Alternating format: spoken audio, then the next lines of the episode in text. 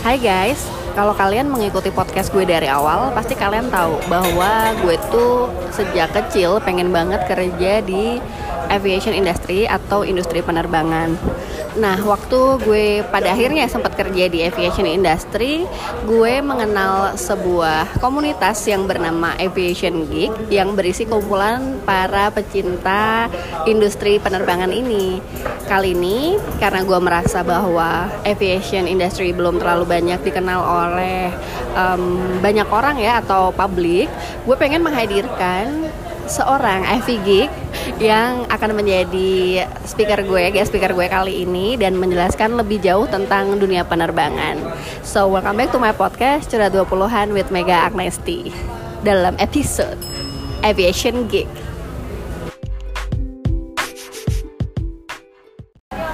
Nah, tapi sebelum kita bahas lebih lanjut mengenai apa sih aviation geek dan segala hal yang terkait dengan dunia aviasi, kita kenal dulu sama guest speaker gue hari ini. Dan well actually kita tuh udah kenal agak lama tapi baru ketemu dua kali guys. so, perkenalkan namanya siapa nih Mas? Uh, nama saya sih Arif Rahmat Muharam. Saya seorang aviation geek, aviation enthusiast. Tapi sehari-hari sih nggak kerja di dunia penerbangan, tapi di dunia tukang plastik. iya. Aku pikir masnya tuh pramugara loh. Enggak bang, enggak pernah. Ya, ya. Tapi pernah berpikir untuk jadi pramugara? Dulu pernah pengen jadi pilot pengen, tapi lama-lama kok panggilan hati gak ke sana. Iya, iya. Berat ya buat jadi tapi pilot akhirnya, ya. Tapi akhirnya jadi set hobi yang akhirnya bermanfaat juga untuk sehari-hari. Oh gitu. Nah, Rif, kan sebenarnya term dari aviation geek ini mungkin kalau orang-orang yang cinta sama pesawat, orang-orang yang cinta sama penerbangan, paham gitu apa sih avi geek. Tapi kalau untuk orang pada umumnya atau publik, kan mereka masih belum ngerti nih aviation aviation geek itu apa sih? Boleh ya sih Rif kasih penjelasan apa sih yang dimaksud dengan aviation geek ini? Dari katanya aja dari aviation adalah penerbangan, terus geek adalah penggila lah kasarnya. Kita kita suka segala sesuatu dengan penerbangan mungkin dari pesawat itu sendiri kemudian bahkan dari pernak-perniknya pesawat akhirnya kita lama-lama mendalami uh, keilmuannya itu sendiri bahkan dari kita dulu yang teman-teman SMA yang suka main bareng akhirnya jadi pilot akhirnya jadi engineer atau bahkan ada yang namanya jadi legal uh, divisi legal dari suatu airlines gitu juga karena dunia airlines atau dunia aviation itu sangat luas kayak gitu yang bisa kita pelajari Oke, jadi dalam kata lain sebenarnya aviation geek adalah simpelnya adalah orang yang cinta sama pesawat atau dunia penerbangan nih? Dunia penerbangan, dunia penerbangannya. Jadi misalnya ground handling pun juga bisa dibilang sebuah pekerjaan yang dari aviation, aviation industry ya, karena emang terkait sama penerbangan ya nggak sih? Iya, bener banget. Bahkan mereka adalah unsung apa namanya unsung heroes ya. Mereka tidak banyak kelihatan di depan kita tapi mereka bertanggung jawab mungkin bagasi kita makanan kita mereka yang handle bahkan kalau bagasi kita yang hilang mereka juga yang akan mencarikan ke kita semua penumpang. Oke jadi bisa dibilang bahwa dunia penerbangan itu sangat luas ya. Nggak cuma ngomongin tentang aircraft iya. nggak ngomongin cabin crew aja. Pegawai darat bahkan sampai dengan petugas-petugas yang ada di iya. bandara adalah pekerjaan-pekerjaan yang terkait dengan dunia penerbangan. Penerbangan dan aviation geek adalah um, orang yang menggilai atau cinta sama anything related to aviation industry. Oke, okay. nah Rick sebenarnya apa sih yang membuat lo suka banget sama dunia penerbangan ini? Menurutku sih dunia penerbangan itu adalah simbol of freedom di mana kita ribuan tahun jalan kaki tahun abad 19 kita menemukan mesin uap akhirnya di awal tahun abad ke-20 kita menemukan pesawat terbang oleh Wright beras terbang dengan tenaga mesin oleh Wright bersaudara akhirnya pada tahun 50-an akhirnya kita menemukan mesin jet yang bisa terbang ratusan kilometer per jam jadi kayak simbol of freedom terus juga banyak sekali culture terutama safety culture yang bisa kita adopsi untuk kehidupan kita sehari-hari gitu. Anaknya komplai ya. iya, anaknya komplai. Nice, karena kalau gue pribadi nih Ria, kenapa gue suka dunia aviasi um, Yang membuat gue tergila-gila sebenarnya dua adalah PNM Menurut gue PNM itu adalah American Dream yang kayak uh, orang tuh bisa zaman dulu kan traveling pakai pesawat tuh mahal ya jadi kayak ngerasa wow sangat mewah. Tapi tapi kayak bener kata lo bahwa dia kayak ngejual mimpi gitu loh bahwa uh, dulu dunia yang begitu luas harus bisa ditempuh dalam uh, bertahun-tahun gitu ya untuk satu uh, dua negara gitu kan. Bahkan Titanic juga kan dia melakukan perjalanannya cukup panjang kan. Tapi begitu pada pesawat langsung bisa berapa hari sih? Sekarang transatlantik 747 bisa terbang 6 jam. Kalau wow. kalau pakai Concorde mungkin zaman masih ada Concorde ya bisa 3 jam 4 jam cuman. Wow cepet banget itu Rif sebagai seorang aviation geek sebenarnya apa sih yang lo lakuin untuk lebih mendalami tentang hobi lo ini tentang dunia penerbangan? Dulu pertama kali jadi avik zaman masih SMP Anjir SMP udah SMP. udah suka dunia penerbangan kece. Zaman masih Friendster suka follow pilot-pilot terus eh follow ya Pak Instagram Friendster apa sih follow berteman berteman berteman suka nanya-nanya terus akhirnya dulu suka nongkrong di airliners.net forum pertama yang aku kenal oh oke okay. terus akhirnya di join ada namanya kayak komunitas Indo Flyer penjara penerbangan Indonesia kita mulai dari spotting foto-foto pesawat terus hmm. kemudian ngisiin duit jajan tuh beli diecast diecast tuh model-model pesawat yang kecil-kecil itu Asik. dari yang mulai segede sejengkal sampai yang gedean juga ada terus apalagi mulai mempelajari itu sudah SMA dia udah mikir mau sekolah apa ya? Jadi pilot jadi teknisi eh, jadi engineer atau bahkan jadi dokter. Pilot kayaknya aduh bukan panggil hati waktu itu. Jadi engineer fisika gue jelek. Akhirnya kayak ngambil dokter terus akhirnya pas selesai dulu, lulus apa ngambil kedokteran penerbangan ya? Ternyata di Indonesia ada loh kedokteran penerbangan di UI oh, itu gue baru tahu. Baru di UI jadi mungkin kalau para pendengarnya juga ada yang pilot mungkin ngerti ya dokter penerbangan tuh kayak apa tugasnya hmm. itu lebih serem dari chief chief kalian bisa langsung grounded kalian kalau nggak boleh terbang dokternya langsung nggak boleh terbang oh, Oke, okay. jadi lo banyak hal ya yang dari yeah. SMP bahkan udah lo lakukan follow-follow pilot tuh kayak Jess. Kalau gue pribadi nih, Rif, gue sebenarnya menjadi FV uh, ketika gue pada akhirnya udah kerja di industri pesawat, hmm. eh pesawat kan penerbangan hmm. gitu kan justru yang gue lakukan pertama adalah follow uh, akun yang akan kita bahas di belakang yeah. tentang Flyer itu tadi uh, dari situ gue malah belajar banyak sih tentang dunia penerbangan kayak tentang aircraft ya terutama yeah.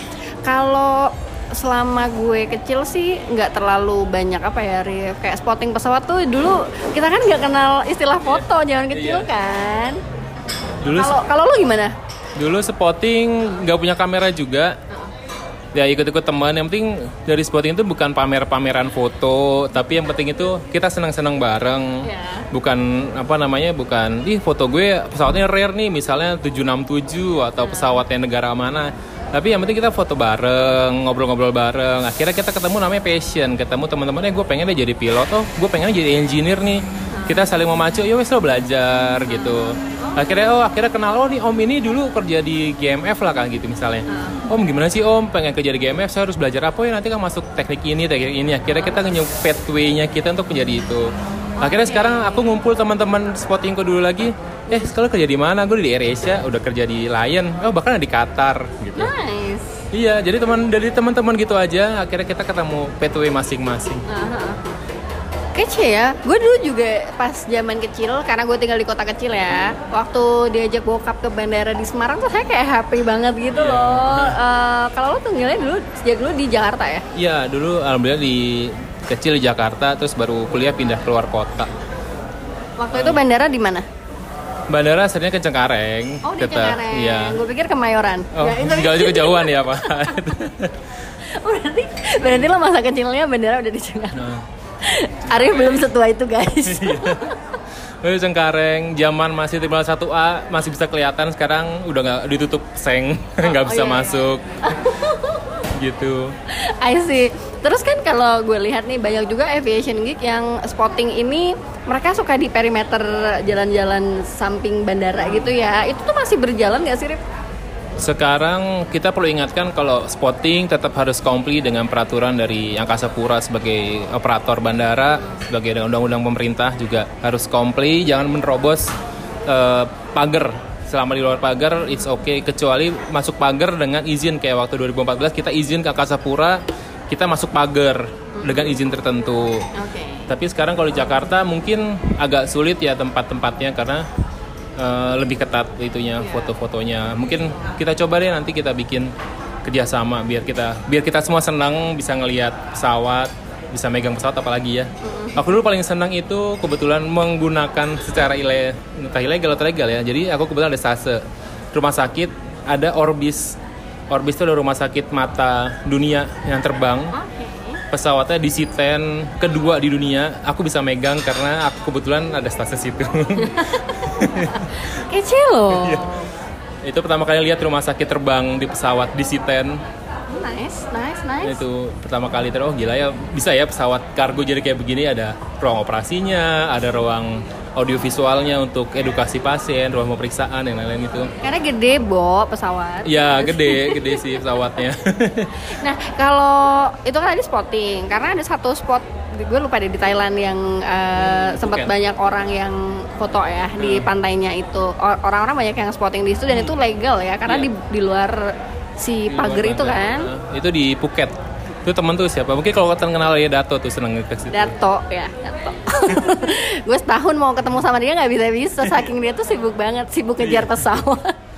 Jadi kayak di Asia Tenggara ya si Phuket itu terus kalau emang ada duit ada waktu ke Sint Martin di Netherlands Antilles. Bener gak sih Netherlands Antilles bacanya nggak tahu pokoknya di Karibia sana. Ah, Tapi kemarin kena topan apa sempat berantakan bandaranya tapi mungkin sekarang udah bagus lagi.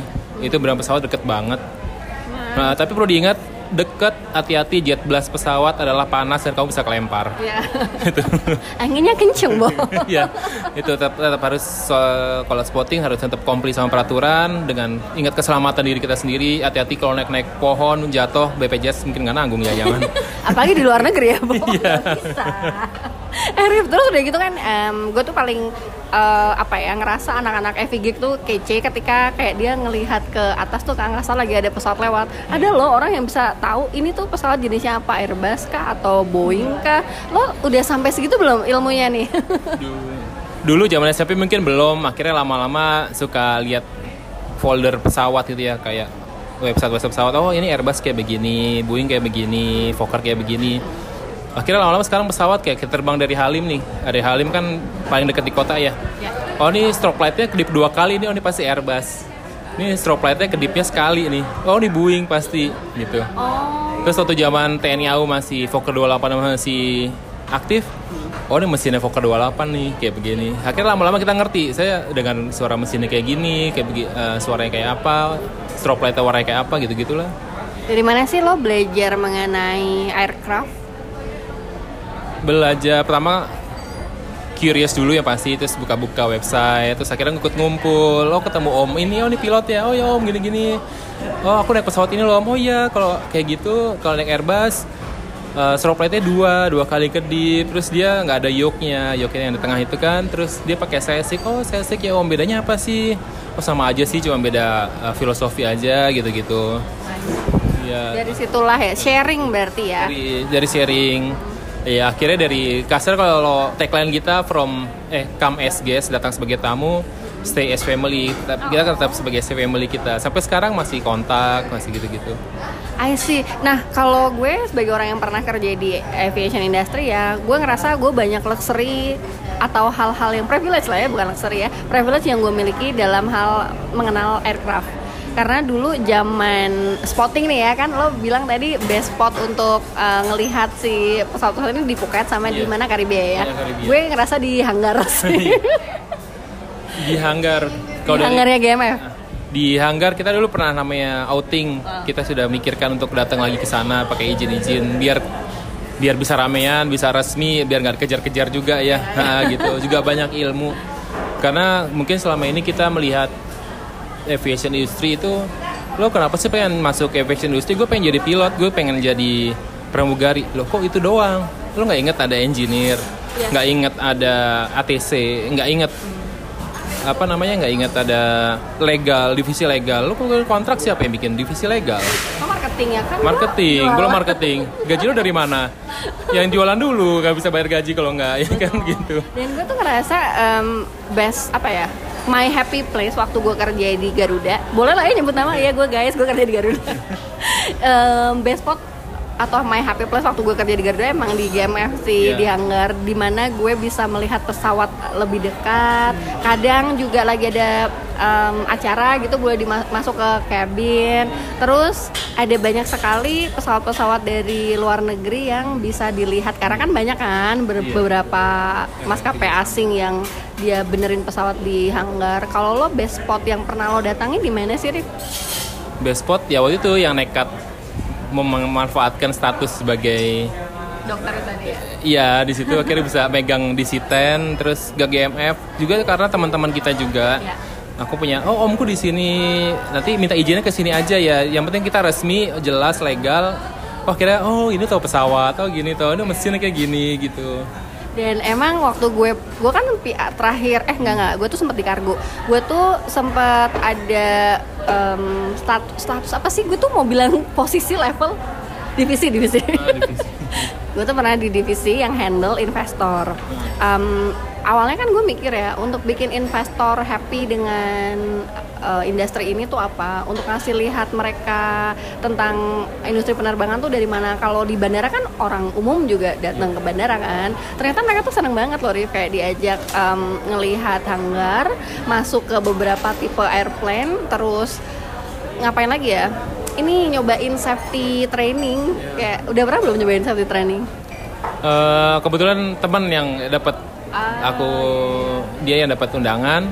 Terus yang bilang itu tadi yang datang ke hanggar penumpang seneng atau orang umum seneng karena itu memang kayak Japan Airlines sama All Nippon Airways mereka menganggap itu suatu investasi jadi mereka membuka hanggar mereka selama satu tahun free untuk mereka datangi tapi terbatas memang jumlahnya dan harus antri 6 bulan tapi menurut mereka mereka bilang mereka sempat bilang ini invest kita mungkin salah satu dari pengunjung kita akan jadi karyawan terbaik kita dalam waktu 10-20 tahun lagi Nice. Mereka bisa mikir sejauh itu ya, Iya, Bu? karena mereka kasar invest mereka, mereka oh tertarik. Mungkin anak-anak sekarang kecil-kecil lari-larian mungkin suatu saat jadi karyawan mereka.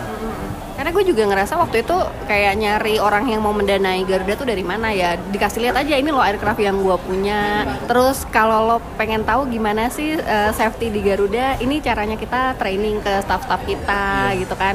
Tapi gue aja sebagai karyawan salah satu hal yang sangat amat gue incer sampai sekarang masih belum kesampaian adalah masuk simulator. Simulator. Iya, simulator memang kan restricted ya karena Ya. juga dikejar jadwal pilot harus training harus ini itu nggak semua juga boleh kita pencet-pencet nggak Ya. serem kan Cuma boleh foto sih, Bo. Iya. iya makanya dia juga pengen banget biar biarpun cuman komunitas yang datang tapi kita sengaja bikin foto bikin video juga menyebarkan ke orang-orang lain mengedukasi gitu-gitu Biar tahu seperti apa ya rasanya ya yang pasti akhir-akhir ini kita sering promote mengingatkan ke terutama ke anak-anak SMA kelas 2 apa kelas 2 SMA sekarang apa? Kelas 11 ya? Kelas 11 kalian kalau mau dunia penerbangan mulai deh cari il- eh, ilmu cari pengetahuan cari insight. Nggak cuma pilot atau pramugari kok. Kalian bisa jadi engineer atau bahkan sekarang Tony Fernandes sudah tahun ini bilang gue mau step down mungkin dalam 10 tahun ke depan kalian akan menggantikan posisi mereka kan? Kalian harus berpikir jauh lah. Jangan jangan cuma dua profesi itu aja gitu. Bahkan divisi PR-nya juga penting gitu. Pada kenapa sih divisi PR penting? Karena kita merasakan pada saat eh, musibah. Kebetulan hari ini kan 28 Desember musibah eh, Indonesia Asia KIZ 8501 Surabaya Singapura jatuh. Kita aku dan teman-teman ngerasain ini pentingnya public relation suatu maskapai mengubah bad news menjadi nggak mungkin jadi good news ya itu nggak mungkin tapi menggiring atau mengarahkan penumpang yang anger menjadi eh, accepted, accepting, bagaimana memanage mereka itu sangat penting. Eh, itulah ujian sebenarnya dari suatu PR maskapai. Mungkin yang kalian selama ini nggak, mungkin nggak peduli. Oh serius loh ada ada PR maskapai segitu pentingnya gitu loh. Penting banget cuy iya gitu kan.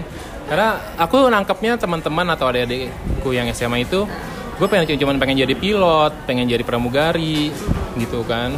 Iya betul, Banyak. betul. Padahal banyak ya eh, profesinya. Nah kembali lagi ke aircraft nih, kan kalau kita sebagai manusia biasa cuma tahu bahwa di dunia ini tuh ada dua eh, merek besarnya pesawat ada Airbus sama ada Boeing. Ada lagi nggak sih Rif yang lain yang saat ini sedang apa ya yang yang nggak kita tahu aja deh pokoknya. Sekarang emang nggak bisa dipungkiri sekarang dua polarnya cuman Airbus sama Boeing karena Boeing sendiri sudah membeli Embraer jadi Boeing Brazil Oh, iya. sekarang. Kemudian Bombardier sudah menyerah dengan divisi penerbangannya, CRJ dijual ke Mitsubishi, keluarga dari si series jual ke Airbus jadi Airbus A220.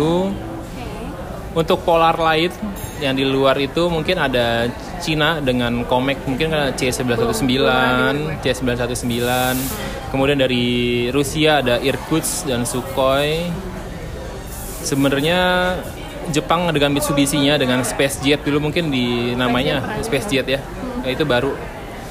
Tapi belum sertifikasi. Terus juga kalau pesawat-pesawat yang bisnis jet ada Dassault, kemudian ada Cessna masih produksi, Cessna Cessna masih produksi. Nggak cuman pesawat-pesawat capung kata orang-orang, dia juga bikin eh, apa namanya pesawat bisnis jet. Kemudian kalau Bu Susi punya pesawat Piaggio Avanti, itu satu merek dengan Vespa kalian. Wow. satu Ber- pabrik. Emang beneran? Eh, satu merek, satu merek lah kasar, tapi beda divisi yang pasti. Oke. Beda lah ya, Ha, Bo ya. iya. Terus ini Rif yang propeller. yang propeller ada ATR, bahasa Prancisnya apa? Avion regional apa gitu. Kita sering nyebutnya Airbus terbang rendah karena dia cuma terbang 15.000 feet. Iya, Tapi kata tinggi. pilotnya ini mah rasa Airbus pesawatnya. Oh wow, ya ya. Iya. ya. Oke. Terus yang pernah dibilang pesawat Cina pesawat bambu Xi'an. Belum Jadi pernah. Xi'an itu ada grup namanya China Aviation Company di Cina itu punya grup jadi punya beberapa merek. Salah satu propeller itu Xi'an. Terus punya produk salah satu M60, kemudian Comac itu jetnya. Terus ada fighter, pesawat tempur juga ada. Mereka berupa holdings kalau di Cina sebenarnya. Oke. Kalau kalian bertanya-tanya propeller apa, itu adalah uh, pesawat baling-baling ya. Karena dia kalau jet ya yang pakai sayap biasa, kalau dia yang pakai baling-baling. Ada tipe lain lagi nggak sih Rif selain dua itu? Atau cukup? Sementara sih kayaknya setahu Dua sih itu. ha-ha. Aku juga taunya cuma dua itu sih tipenya. Em, lalu di antara semua merek yang tadi udah kamu sebutin tuh, berarti emang pemain besarnya saat ini adalah si Airbus sama Boeing ya. cuman dua Airbus sama Boeing itu udah hampir makan 80% pasar Yes. sisanya ya si yang lainnya udah Dan aku rasa pasar besarnya Boeing dan Airbus ya Asia, right? ya bener di Asia Terutama Indonesia. terutama Indonesia terus Indonesia eh, Boeing udah pesen 200 300 pesawat Airbus juga 300 pesawat kan Wow. tapi tetap walaupun 300 pesawat dari jumlah itu hanya 5% nah itu jumlah total order perlu diingat juga ada negara-negara juga pesen banyak sebenarnya Berarti belum tentu Indonesia adalah negara terbesar ya karena market share-nya baru 5% aja kontribusinya. Bukan terbesar karena kalau Cina itu aku kurang ngerti Cina pesen ya mereka kan pesen ratusan pesawat tapi kemudian akan dibagi-bagi sendiri oleh mereka Oh. kemudian dari India juga besar dari Emirates Uni Emirat Arab ya bukan Emirates toh UAE Uni Emirat, ya? Uni Emirat Arab juga pesen banyak Saudi banyak terus Amerika juga banyak karena ini sudah waktunya penggantian pesawat sebenarnya makanya perlu pesen banyak Oh iya lupa gue kalau di Asia itu ada Uni Emirates Arab yang gila sih menurut gue tuh dia mengubah games dari berbagai macam eh, industri penerbangan ya. Karena kalau dulu kita zaman SD Indonesia adalah negara strategis dengan di antara dua benua, dua samudra. Sekarang tidak ada pesawat yang eh, tidak ada tempat yang terlalu jauh untuk dijangkau dari Dubai. Cuman Honolulu tidak dijangkau oleh 777-200 LR. Karena dia cuma Honolulu yang gak sampai terbang direct dari Dubai. Semua Kecil, Bo. Iya, semua terjangkau dari Dubai. Uh, that's why Dubai dan negara-negara Uni Emirates Arab tuh parah sih uh, punya pesawatnya banyak banget kayaknya. Sekarang istilahnya mereka menjadi super konektor eh, menghubungkan dunia. Sekarang dulu bilang Middle East three, cuman ada Uni Emirat Arab, eh, du Emirat Arab. Emirat Arab itu ada dua ya, ada Dubai, ada Abu Dhabi, kemudian ada Qatar. Sekarang ada Istanbul New Airport yang gede banget. Perlu diketahui kalau Turkish Airlines adalah maskapai dengan tujuan terbanyak di dunia. Di lebih 200 Wow. 250 destinasi. Wow. Turkish Airlines. Gue pikir uh, untuk transit negara transit di Asia ya, yang besar itu either Jepang atau Singapura. Ternyata Turkis. Turkis. Gak nyangka sih gue. Kenapa Turkis? Karena mereka kayak sistem angkot lah. Mungkin kalau pernah naik Jaklingko tuh ya, mereka semua kota-kota di Eropa tuh dijangkau mereka dengan 737 atau 320 Eropa dan Afrika. Mereka kekuatannya di situ. Mungkin tidak sebesar Emirates yang pakai 777 atau 380. Mereka kekuatannya di pesawat-pesawat kecil gitu. Frekuensinya sangat banyak. Dan harganya juga relatif lebih murah ya dibanding pesawat-pesawatnya UAE ya. Hmm, harga sih bersaing, tetap bersaing. Karena mereka kalau lebih murah, nggak tentu juga sih tergantung season. Kalau lagi ramai ya mahal. Iya, iya. I see. Nah, Rif, kan ada nih fenomena uh, ya tadi kita sebutin Dato ya. Hai Dato. um, FPG kan juga tipenya ada yang ini ya Rif, kayak dia itu ma mm, mengejar mengejar suatu pesawat. Jadi dia terbang ke tempat bodo amat destinasinya mana, tapi yang penting dia dapat experience ngejar aircraft tersebut. Seperti apa sih Rif fenomenanya?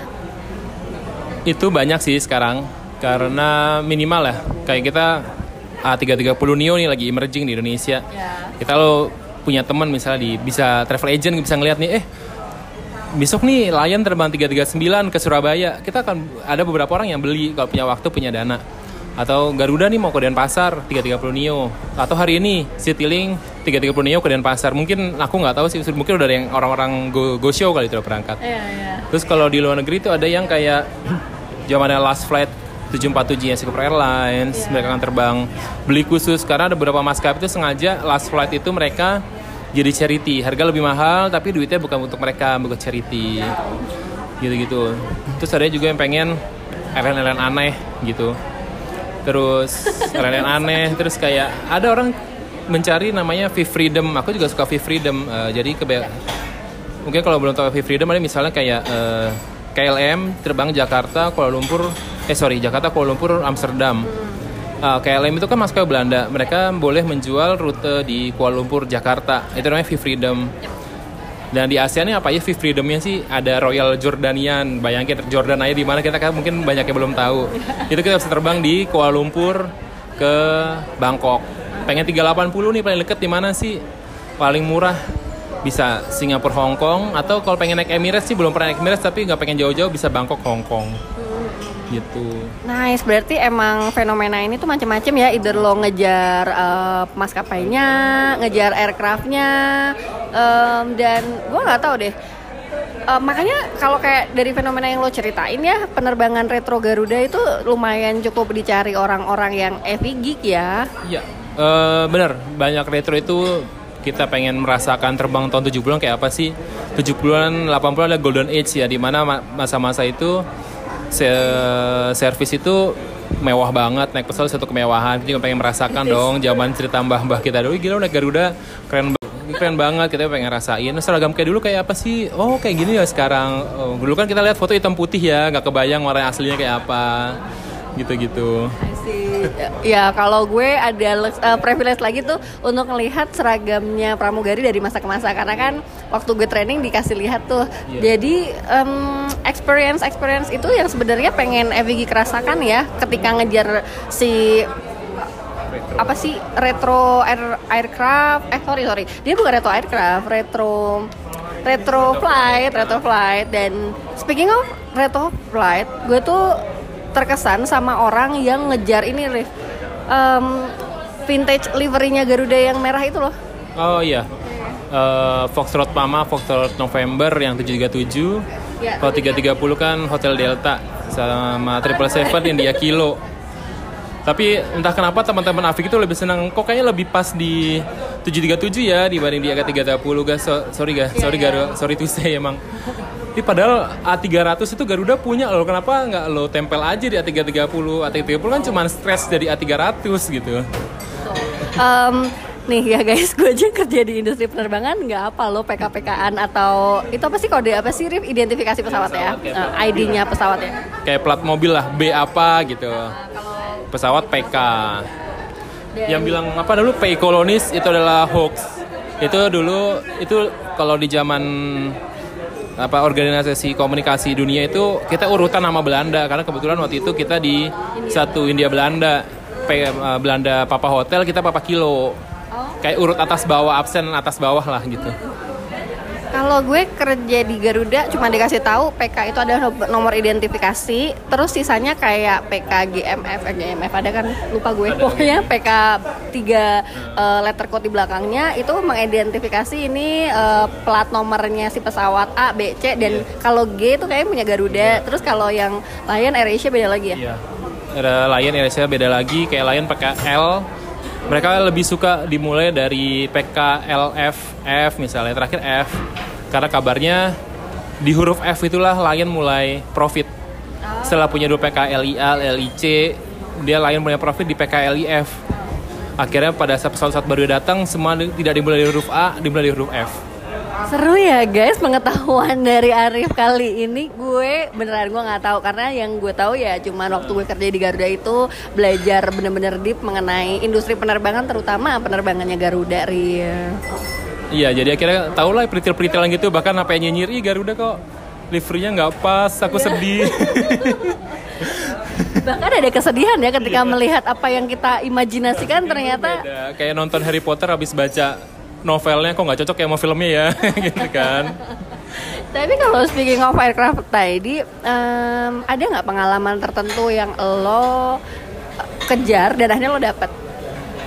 Pengalaman tertentu jujur aja belum dulu karena sekolah nggak jalan terbang akhirnya gue pengen banget triple seven yaudah akhirnya pulang stase dari salah satu pulau Sumatera gue pulang lewat Kuala Lumpur Kuala Lumpur Jakarta gue naik KLM triple seven Gila yang ngejarnya sampai segitunya ya. Eh gue aja belum. Gue kita kita kan datang ya ke acara launchingnya Triple Seven ya. Tapi gue aja juga belum pernah naik Triple Seven. Gue ngejar ke Bali nggak dapet cuy diganti sama Airbus yang gede lupa gue namanya. 30 330 Hah.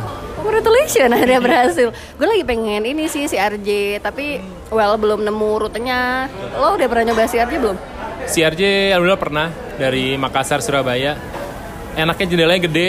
Iya. kalau 737 kan kecil jadi kalau aku kan tinggi kan 180-an jadi harus nunduk-nunduk kalau CRJ enggak. Cuma Masa sih? Ceilingnya kan dia rendah juga. rendah tapi jendelanya lebih gede lebih gede. Berarti udah kesampaian naik si RJ ya. pernah pengen naik ETR nekat terbang Surabaya Sumenep PP langsung pulang pergi nggak pakai turun pesawat Oh my god, emang itu tadi yang gue bilang ya bahwa FVG fenomenanya itu dia em, ngejar flight ke suatu tempat karena ngejar airplane bukan ngejar destinasi. And how was it? PP pakai pesawat ATR gemeteran gak sih? Naik ATR sama kok amannya.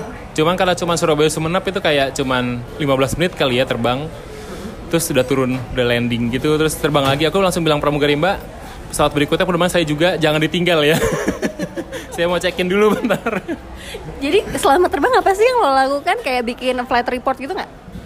Dulu senang banget bikin flight report, tapi sekarang akhirnya banyak yang kepuasan sendiri duduk menikmati pesawat. Karena akhirnya menyadari bahwa IFE paling menarik itu bukan TV tapi adalah awan-awan di luar, suasana pesawatnya gitu.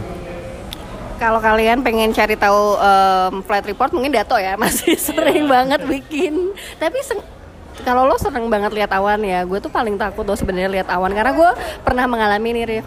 Lah waktu itu lagi ngeliat awan, terus kayak wah awannya banyak banget. Tiba-tiba pesawat gue berguncang nabrak iya. awan. Berguncang itu sering sih, kadang bahkan namanya clear air turbulence, bahkan suasana terang bisa turbulence karena perubahan tekanan udara, pesawat akhirnya bergoncang. Mungkin kalau pernah lihat berita Singapore Airlines di lautan apa gitu, Singapore Airlines kalau nggak salah mengalami turbulence padahal suasananya tenang. Itu namanya clear air turbulence. Makanya kita disarankan selalu pakai kursi eh sorry pakai kursi. Selalu pakai seat belt selama duduk di kursi karena menghadapi clear air turbulence tadi takutnya tanpa peringatan itu terjadi Bulan itu kan hal yang sangat ditakuti oleh para penumpang pesawat ya. Cuman gue pernah lihat sih konten di Indoflyer ngomongin soal awan-awan. Itu siapa sih yang bikin?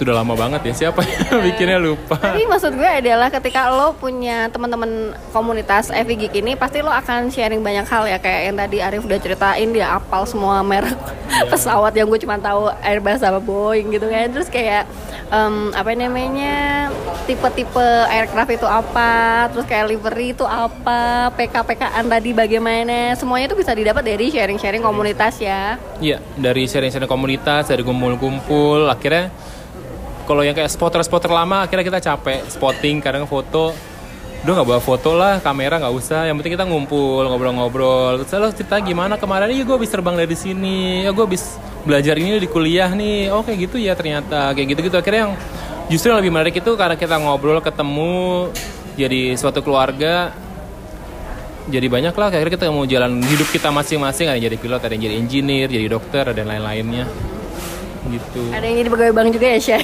iya di pegawai bank juga ada. Tapi tetap pegawai bank adalah divisi marketing eh, sorry communication corpcom tetap aja naik pesawat. Iya. tetap share-nya naik pesawat. Bahkan kerjanya nggak pernah di share lintas eh, job, lintas, lintas profesi, tapi yang dibahas tetap sama pesawat. iya bener. Tetap Banding-bandingin banding-bandingin ini juga nggak sih kalian seringnya eh, selain bandingin aircraft ya? Kalau aircraft kan basic banget. Bandingin maskapai juga nggak sih seringnya?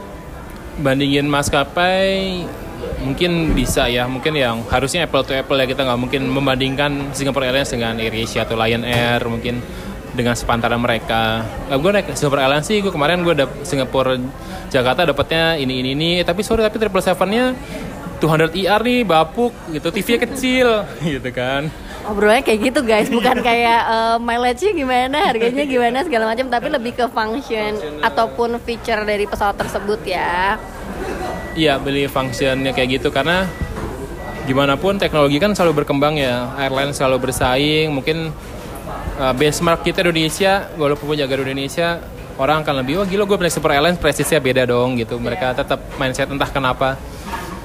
Bahkan selalu benchmarknya ke Singapore Airlines. Walaupun tidak semua produk Singapore Airlines adalah yang terbaru gitu bahkan triple sevennya yang ada yang 300 itu yang regional atau 200 IR juga banyak yang belum refurbish.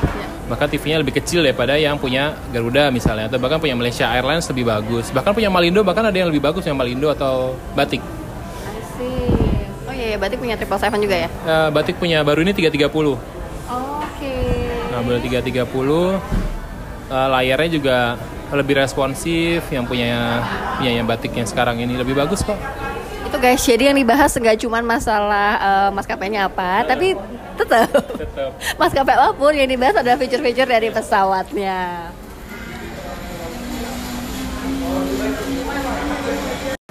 Dari tadi kan kita bahas soal ini nih Rif, em, komunitas dari aviation geek. Sebenarnya di Indonesia itu ada atau enggak? Dan kalau ada tuh gimana sih komunitasnya? komunitasnya sekarang udah banyak ya. Nah, kalau aku ikutnya Indoflyer aja. Karena ada komunitas fotografi aviasi Indonesia, ada komunitas banyak kok. Bahkan kalau di Indoflyer sendiri kita punya tiap kota dulu punya cabang. Ada dan klep komandan klepon. Kalau di tentara komandan kleton ini komandan klepon. Ada di Cengkareng, ada Halim, Semarang, Surabaya, Jogja, Medan dan lain-lainnya. Bali juga ada kegiatannya paling sering spotting ada di ada yang suka flight sim mungkin flight simulator. Jangan lupa beli komputer baru 2020 keluar lagi seri baru yang bikin mampus harganya. Terus suka diecast ngumpulin model-model pesawat. Padahal kalau kita ngumpul sama anak-anak diecast itu cuman kayak anak-anak aja "Ih, gila ya lucu ya kayak gini ngeng ngeng ngeng," gitu. Kadang kadang nggak masuk akal udah gede gitu kan. Tapi emang emang namanya juga hobi Terus ada yang suka traveling, ada yang suka jalan-jalan, bikin vlog. Mungkin sekarang vlog ya dulu namanya trip report, sekarang orang bikin vlog ya. Jadi kalau di apa namanya Indonesia sendiri kan ada Indoflyer ya. Mungkin kita boleh singgung sedikit mengenai Indoflyer. Kayak sebenarnya Indoflyer ini ada dari sejak kapan? Terus lebih detail sih, Rif. Kalau misalnya gue pengen bergabung dengan Indoflyer tuh caranya bagaimana? Bisa di eh, reach di mana aja? Aku dulu join Indoflyer itu karena itu zaman ikut yang Friendster itu nggak suka ngobrol sama pilot-pilot itu nge-add nge-add. Ya kami ikut Indoflyer aja. Oh iya cap ya. Oh gitu ya. Terus aku akhirnya masuk Indoflyer tahun 2005. Udah namanya Indoflyer ternyata aku belajar nama senior-seniornya sama yang lebih dulu masuk. Oh Indoflyer itu dimulai dari namanya Indonesia, Indo Indonesia atau Indo doang, Indo Virtual Airlines yaitu penyuka flight simmer. Terus akhirnya tahun 2004 menjadi Indoflyer sampai sekarang kemudian ya ada divisi banyak divisi tuh ada divisi spotting divisi forum membership teknis diecast dan terakhir tuh ada divisi PR yang paling terakhir kita baru punya hand punya tangan di sosial media itu tahun 2009 dengan Twitter, terus nggak lama punya Instagram, YouTube sama Facebook. Tapi tahun 2018 kita ada perubahan, ada perbaikan dari website. Sementara masih perbaikan, jadi belum banyak, belum bisa banyak membership baru. Tapi akhirnya kita nerima, udah ikut aja acara kita offline.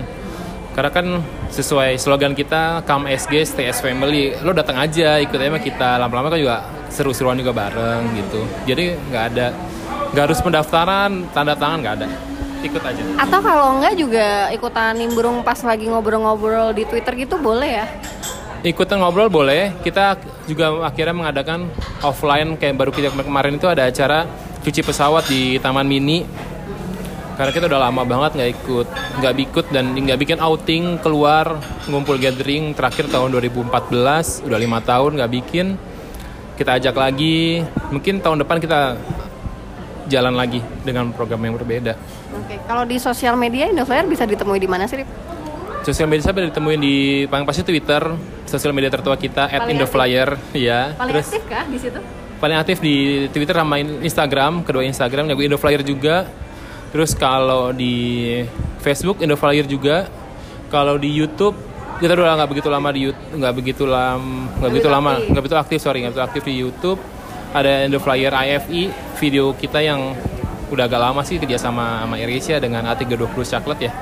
Itu aja yang terakhir Ah, I see. Berarti pokoknya paling aktif di Twitter dan Instagram. Kalau kalian pengen tahu em, aviation industry itu seperti apa dan sharing-sharing mengenai industri penerbangan, bisa ngob- ikut aja ngobrol di Twitter atau eh, baca-baca dari Instagram ya. Karena banyak banget loh guys pengetahuannya. Bahkan gue tuh kayak banyak tahu juga loh dari Indoflyer. Eh, ya alhamdulillah sih kita sharing ilmu karena yang manage juga dari orang Indo Flyer. Kalau kita nggak ngerti, mungkin kita akan lama jawabnya kita karena kita juga harus nanya kayak ngerti dulu. Karena yang ngerti juga mungkin pilot juga harus terbang atau teknik ada engineer juga harus ngurusin pesawatnya. Jadi kalau nanya sebisa mungkin kita jawab yang sebenarnya, bukan yang ngawur juga nggak bisa. Bukan sotoy. Iya, nggak ke sotoy. Kalau nggak ngerti kita bilang nggak ngerti. Kita kita keep dulu, kita tanyain dulu ya gitu. Kalau bilang gitu. Eh, tapi boleh bahas tentang diecast dikit ya. Em, lu juga ngumpulin diecast, Rif? Ngumpulin tapi nggak banyak. Punya apa aja? Kemarin terakhir malakin adik beliin di Airbus di Prancis sama di Hamburg. Oke. Iya. gue tuh gue tuh juga cupu sih maksudnya gue dapet diecast tuh dulu juga ada kebanyakan dari kantor jadi kayak cuman punya Airbus yang 332 terus Boeing yang 738 Iya, juga ada. terus triple seven of course karena gue ngurus launchingnya Em, ini juga apa sih CRJ, gue punya CRJ tapi gue tuh pengen punya yang lama-lama gitu loh Rif gimana sih cara dapetin diecast diecast ini Sama diecast itu kayak Boeing, Airbus, Bombardier. Ada pabrik-pabrik yang kayak punya specialties lah. Yang paling terkenal Phoenix sama Gemini Jets. Terus sekarang ada yang Aero Classics tuh yang seri-seri lama. Mungkin yang pesawat vintage, mungkin pengen cari A300, terus mungkin 77200 tuh Aero Classics. Ada sekarang ada Pen- ada Panda, ada JC Wings, macam-macam. Terus gimana cara dapetinnya? Ada teman Indoflyer juga, dia juga buka toko diecast. Jadi kita nice hati-hati itu toko racun dia bilang udah bawa aja dulu bawa daerah entar wah iya ya om boleh ya iya deh kita ngambil. Agak racun sih emang gue tuh lagi pengen punya Fokker. Ah Fokker itu aku sih saranin kayak punya Aero Classics. Itu bagus eh, jadi pesawat-pesawat lama dia entah moldnya itu bagus banget bersih details tapi agak mahal kalau Aero Classics tapi Iya. emang bagus barangnya. Uh, dan specifically kadang gue juga nyari nih lagi pengen yang pengen pengen banget selain si Fokker tadi adalah nyari Pan PNM ya itu Aero Classics karena senangnya suka yang lama eh, advance untuk yang Aero Classics tapi kalau pengen yang baru-baru oh pengen nih. 787 787 777 cari JC Wings Phoenix sama Gemini Jets. Mereka yang produk-produk terbaru mereka. Tapi kalau pengen yang aku pengen doyan vintage Aero Classic lah kayak lebih bagus. Oh nice. Nice ini nanti gue coba cari ya. Nyarinya di Tokopedia ada tapi hati-hati hati-hati ketipu sama kata rare hati-hati jarang ya Walaupun aslinya nggak rare banget sih kalau kita ngerti. cari di eBay tapi eBay juga hati-hati cari lain di bawah-bawah itu banyak yang lebih murah Iya iya benar. Ha-ha. Tapi juga kadang waktu itu gue sempat lihat kan si Boeing kan juga bikin acara di Gandaria ya kalau nggak salah yang dia ada simulator sama jual-jual merchandise di Singapura tuh masih ada nggak sih Rif? Di Singapura aku kurang tahu katanya sih masih ada Ha-ha. kalau yang di Gandaria udah tutup ya Permanen ya? Kalau yang di Singapura kayak permanen ya? Ya di Singapura permanen ya I see. Eh ngomong-ngomong Singapura, em, kan ada yang namanya airshow nih Rif. Sebenarnya airshow tuh apa sih Rif? Airshow itu adalah dagangan pesawat tepatnya tujuan mereka itu bukan buat pameran ke kita makanya ada Februari besok ada yang ngajakin tuh Singapura Airshow di Singapura ada airshow terbesar di Asia Eh, dagang pesawat ada ada lima hari trade day Senin sampai Jumat. Public day Sabtu dan Minggu. Oh. kalau mau datang ke airshow jangan datang pada public. Eh, jangan public. Karena pesawat tuh udah banyak yang pergi. Karena perlu kita ingat airshow tujuannya dagangan bukan buat kamu naik naik pesawat gitu Eh, Exhibition ya berarti exhibition kayak ini apa sih IMS gitu ya? Ya kayak IMS gitu. Jadi pada trade day mereka pesawatnya masih lengkap tuh karena kan dagang tujuannya jualan kan ya. Pasti customernya pengen lihat pesawat. Jadi beli tiket tuh udah dijual kok yang eh, trade day. Pang mahal 70 dolar Singapura 700 ribu ya. Ya. Tapi untuk show berikutnya kalau nggak salah jadi free. Yang show berikutnya tuh maksudnya di 2022. Masih lama cuy. 2022 jadi free. Masih lama. jadi invitation. Lebih susah lagi dengan gue bayar. iya karena kalau namanya Afif kan pengennya lihat pesawat lengkap kan mereka nggak peduli apa namanya naik maskapai apa gue pengen lihat 787 nih pengen lihat ini gitu kan I see. Terus selain eh, exhibition dari pesawat-pesawat itu kan kadang ada kayak yang show di udaranya ngapain gitu loh Rif. oh ada di eh, itu aerodynamic show juga sering biasanya sih mereka yang kayak Boeing tuh sering kalau jualan pesawat tempur juga sering dynamic show tapi emang lebih banyak yang static yang cuman ditaruh di, Di bawah, landasan di Hah, tarmac di aja. tarmac aja hah. Kalau Singapura kan punya Singapura Air Show yang setiap tahun selalu diadakan. Di Indonesia tuh ada nggak sih? Indonesia ada terakhir tahun 96 artinya 23 tahun yang lalu ya. Wow, lama banget. Ah, ini ceritanya seru di Indonesia Air Show di 96. Ini adalah cerita dari Garuda Indonesia pesan 777. Nice. Tahun 96 Garuda sudah pesan 777 77 200 tok nggak pakai IR. Akhirnya ditawarkan lagi oleh Boeing jadi 200 IR. Akhirnya kita respon, kita nggak jadi beli, oke hold dulu 200 IR, hold dulu 777. Dulu Garuda pengen punya 6 747, 3 dibatalkan. Tapi kalau dibatalkan kita kena penalti, akhirnya Garuda datang 77300 dan 500 itu kompensasinya biar nggak batal. Nah, akhirnya si triple seven tetap hold nih, nggak pernah batal. Akhirnya sampai tahun 2009 kalau nggak salah itu Garuda pada tawarin mau ganti 787 nggak ya? Karena ada berita Garuda ambil 787. Itu adalah konversi dari triple seven-nya dulu tahun 96. Tapi entah kenapa dengan pertimbangan bisnis dan lain-lain akhirnya berubah lagi ya- jadi triple seven 300 IR yang sekarang datang 10 biji itu. Gitulah. Nah terus yang eh, Indonesia Air Show ini terjadi karena ada trade itu tadi. tahun 96 itu karena kita juga jualan katanya sih jualan Gatot kaca ya MD250 itu kan kebanggaan kita ya enggak itu Tapi kalau nggak salah em, beberapa tahun lalu ada Bandung Air Show itu ngapain?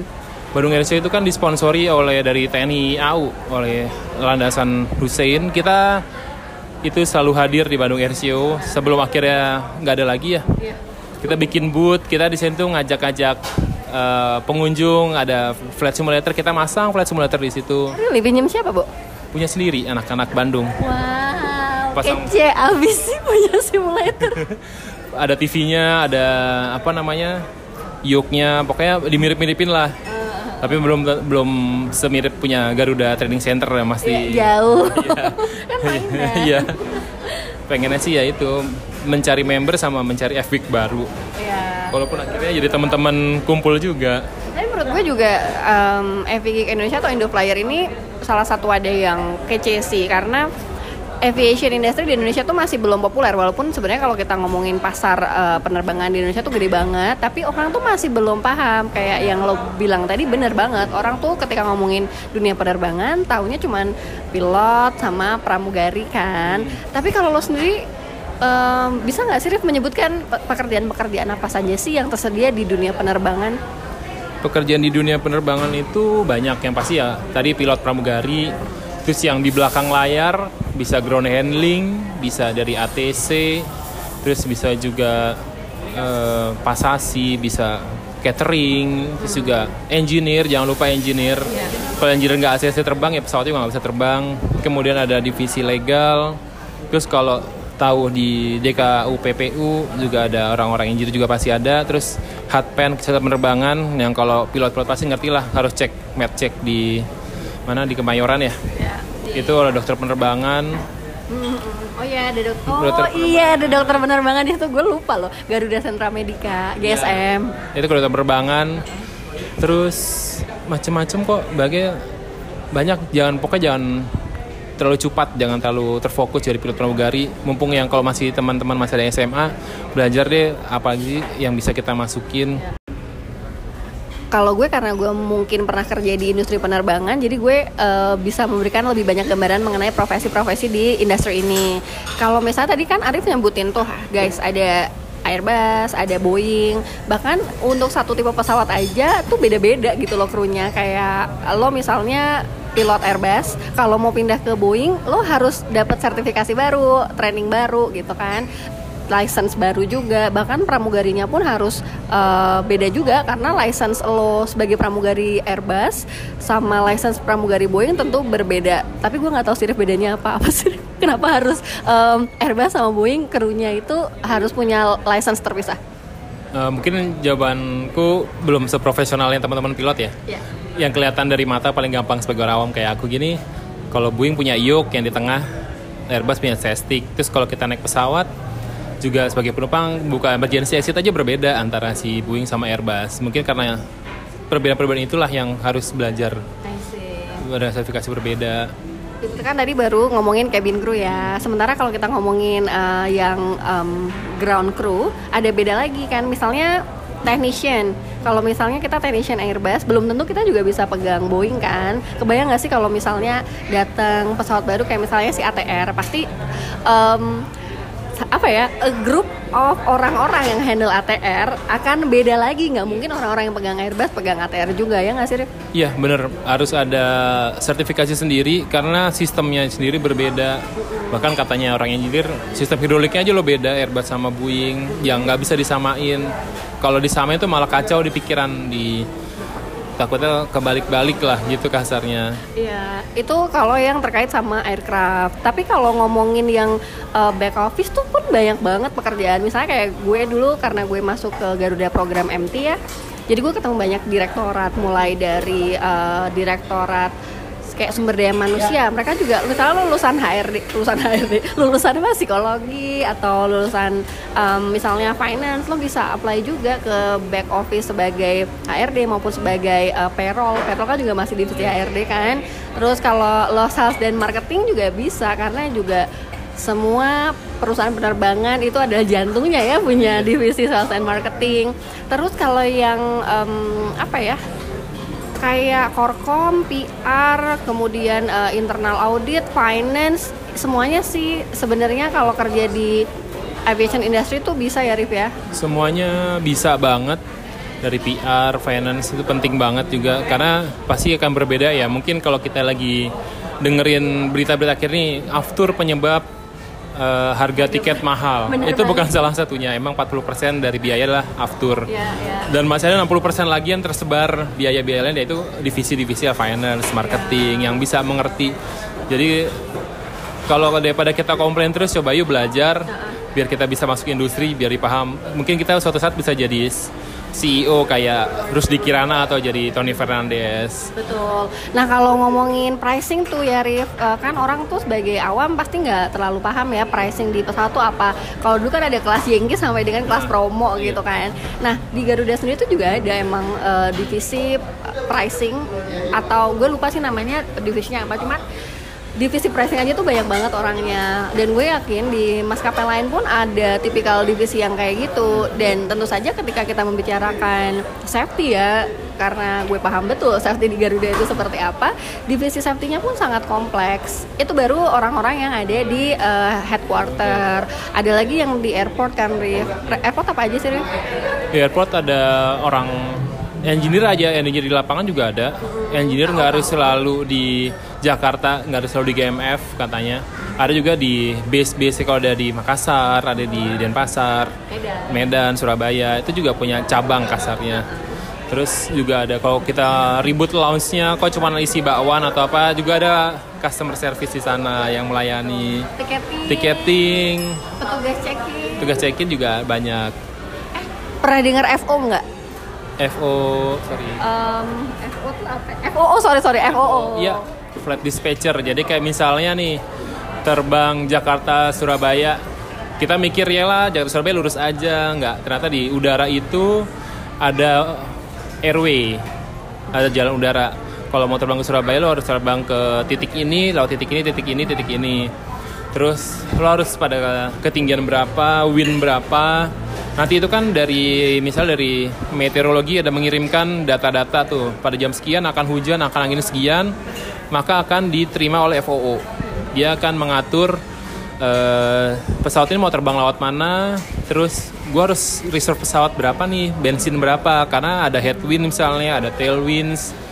Oh segini cap dari kita hitungan-hitungan kita, nanti kira-kira datang Surabaya jam sekian itu tugas mereka. Mereka adalah kapten darat.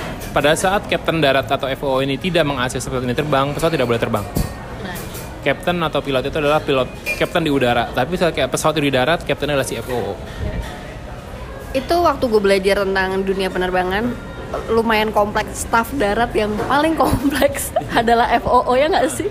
Karena dia kapten di darat. Pada saat dia tidak ACC untuk pesawat ini, oh pesawat ini nggak komplit terbang, dia nggak boleh terbang. Kapten udara nggak boleh ikut-ikutan, nggak boleh maksa. Udah gue terbangin nggak apa-apa, is oke, okay. nggak nggak boleh. Ini adalah kewenangan si FOO.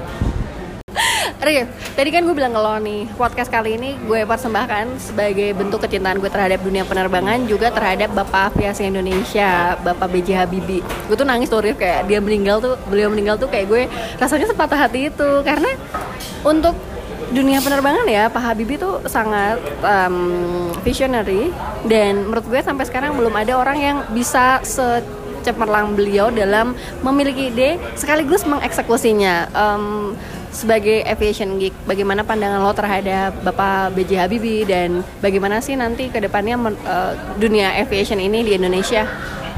Uh, almarhum Pak Habibie emang luar biasa ya. Sekarang juga diteruskan oleh anaknya Pak Ilham juga. Tapi nama besar Pak Habibie luar biasa sih, hampir sulit ditandingi. Yang bisa aku ya sama teman-teman itu ngajak, ayo dong gantiin Pak Habibie atau lebih hebat lah dari Pak Habibie jangan makanya jangan jadi pilot doang dong. Lo jadi jadi engineer juga yang bikin pesawat gitu kan. Terus belajar belajar yang lain. Terus juga kadang kontak-kontak sama kadang, -kadang juga banyak kontak maskapai. Ayo lo diajak dong yang masih muda-muda ini biar terangsang biar tertrigger untuk belajar lebih jauh. Mungkin 10 tahun lagi jadi mas jadi karyawanmu yang cemerlang bisa bawa bisa bawa perusahaan atau bisa bawa teknologi-teknologi uh, baru begitu. Menurut gue tuh emang kalau kita denger atau tahu ceritanya Pak Habibie mengembangkan si Gatot Kaca ini atau N, N berapa gue lupa. N250 tuh dari dari susah payah ya beliau Parah. desainnya. Uh, bisa dapat kepercayaan dari presiden saat itu juga Pak Harto ya. Uh, gimana Pak Harto sangat percaya dengan proyek ini dan kalau kita nonton di film Habibie Ainun. Ya ya seperti itulah ya betapa beliau bekerja keras siang dan malam dalam mewujudkan si Gatot Kaca. Cuman emang kayaknya saya gara-gara kita kena krisis moneter dan berbagai masalah politik waktu itu ya Rif ya kayak terbengkalai. Terbengkalai hampir terbengkalai tapi kayaknya blue desainnya masih disimpan sama keluarganya ya, ya. mudah-mudahan bisa berkembang lebih jauh sih lebih hebat karena teknologi kan juga semakin berkembang. Itu kan teknologi tahun 90 sekarang 2020 malah. 2020 pasti banyak yang bisa diadopsi untuk pesawat yang nanti. Waktu gue ke museum gajah tuh si N20 lagi dipamerin di situ. Nggak tahu deh apakah itu temporary atau permanen ya. Jadi kalau kalian pengen lihat seperti apa N20 atau Gatot Kaca yang project Pak Habibie kalian bisa datang guys ke museum gajah yang depan Monas. Kayak sekarang tuh namanya apa ya? Tetap museum gajah sih. Ya museum nasional ya. Atau mungkin ada spot lain yang lo tahu untuk melihat um, si Gatot Kaca atau N20 ini? Gatot Kaca kokpitnya mock kokpitnya ada di Museum Puspitek Taman Mini. Okay. itu ukurannya ukuran asli. Terus ada miniaturnya juga. Di Museum Puspitek Taman Mini punya nose gear dari Airbus A300 B4 mungkin yang pernah tahu itu adalah pesawat pertama dengan dual cockpit uh, dua dua pilot di Indonesia dua pilot di dunia malah. Itu Nosjiri ada di museum Puspitek Taman Mini. Terus kalau pengen lihat Douglas DC-9 ada di museum transportasi di Taman Mini juga. Ada di C3 juga di Anjungan Aceh Taman Mini. Oh ya? Iya. Why? Why? Kenapa ada kenapa ya dia di situ? Karena di museum transportasi sumbangan Garuda ke museum transportasi. Terus di C3 di museum eh sorry di Anjungan Aceh adalah sumbangan rakyat Aceh untuk Indonesia pesawat pertama Indonesia. Wow, pesawat pertamanya Indonesia. Oh, yang dibeli Indonesia ada di situ ya, Rip? Dari sumbangan masyarakat Aceh. Wow, kece banget. Karena waktu gue dulu kerja di Garuda ada di Siten kalau nggak salah ya depan kantor gue. Gue jadi tapi um, sebagai efficient geek nih selain kita membicarakan Pak Habibie tadi harapan lo untuk dunia penerbangan Indonesia tuh kayak apa sih Rif? Jangan bilang tiket murah ya. penerbangan Indonesia juga harus pertama kalau di airline kita butuh airline yang kuat, bukan buka tutup. Kalau kayak di kayak beberapa waktu lalu kita sekarang bukan butuh airline. Kalau menurutku ya tidak butuh airline baru, tapi butuh airline yang kuat secara finansial, lebih pelayanan lebih baik. Kemudian dunia penerbangan juga jangan cuman profit emang harus profit sih nggak mungkin namanya juga dagangan pada profit ayo dong ambil invest ke masyarakat muda kita ambil kayak gel sama Ana lah. Mereka invest dengan mengundang masyarakat umum untuk datang ke hanggar mereka men-trigger. Mereka bilang suatu saat mungkin dari salah satu pengunjung kita ini jadi karyawan kita. Karena juga harus aku pengennya sih malah ke Indonesia atau era Indonesia juga kayak begitulah. Invest ke 10 tahun ke depan gitu. Tapi mungkin juga nggak cuma maskapai ya, kita harapannya kayak Boeing, Airbus karena kita juga merupakan negara kepulauan dan kita juga punya universitas dengan jurusan um, apa sih? Teknisi penerbangan ya? Teknik penerbangan ya yang di ITB ya kan? paling nggak kan ada banyak uh, bibit-bibit di Indonesia yang mungkin bisa bekerja di pabrikannya Airbus maupun Boeing kan? Jadi menurut gue nggak um, hanya maskapai yang kita harapkan bisa join uh, untuk mengembangkan dunia aviasi di Indonesia, tapi juga dari pabrikan pesawat apa sih namanya merek ya, merek pesawat. Iya, pabrik pesawat.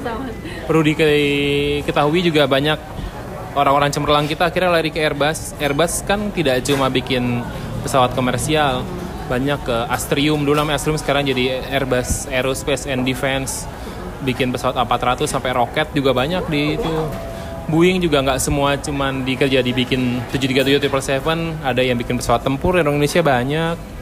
Bahkan katanya ada di Lockheed Martin dan ngomongin mesin pesawat tuh juga ada nggak cuman si Airbus maupun Boeing ya, ada di dalamnya kan engine-nya tuh Rolls Royce ya kan. Jadi sebenarnya kalau kalian ngomongin industri penerbangan tuh banyak banget sih guys, apalagi yang dari engineer.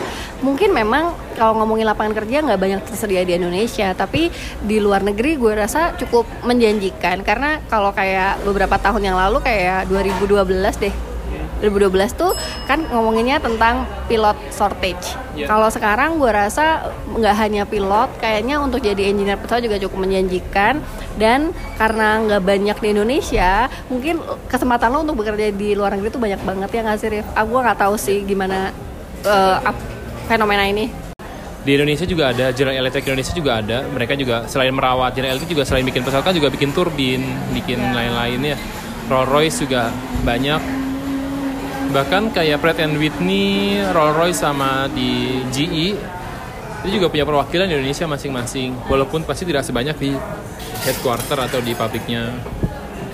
Banyak kok untuk lowongan-lowongan. Pengen internship di Airbus? Ada di website Airbus. Pengen internship di Lockheed Martin? Mungkin Lockheed Martin belum banyak yang tahu ya Lockheed Iya. Martin. Itu perusahaan gila. Kalau dia bilang kalau teknologinya belum ada kita bikinin teknologinya One step ahead ya Syai. itu salah satu perusahaan gila Lockheed Martin jangan sering jangan jangan malas untuk sering-sering cari info ke luar negeri Setuju banget karena kalau gue pribadi sebagai orang yang suka mengencourage anak muda usia 20-an lah ya. Kalian jangan galau-galau soal cinta-cintaan mulu deh guys. Coba sekali-kali galauin tentang masa depan. Jadi eh, pekerjaan di dunia ini tuh ada banyak banget, nggak cuma jadi pegawai bank. So kalau kalian kerja eh, kuliahnya ngambil jurusan teknik, kalian tuh coba lihat opportunity di luar negeri seperti apa. Nah, of course kalau kalian pengen kerja di luar negeri ya jangan sampai nggak bisa bahasa Inggris juga. Jadi persiapkanlah masa depan kalian tuh sebaik mungkin. Eh, pekerjaan di dunia aviasi itu banyak, tapi karena memang industrinya very niche, ya lo harus mau cari tahu lebih banyak.